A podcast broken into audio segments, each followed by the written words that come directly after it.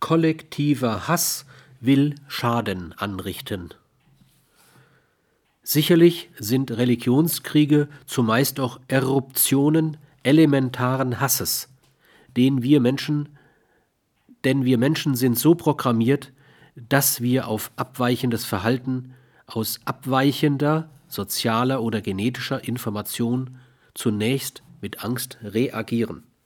Da wir aber so nicht sonderlich erfolgreich leben können und Angst auch keine unmittelbaren Strategien bereitstellt oder bereitstellen lässt, die eigene Information zu verbreiten und die fremde zu vernichten, pflegt sich Hass, Angst in Hass zu verwandeln, wenn die Bedrohung eine bestimmte Schwelle überschreitet.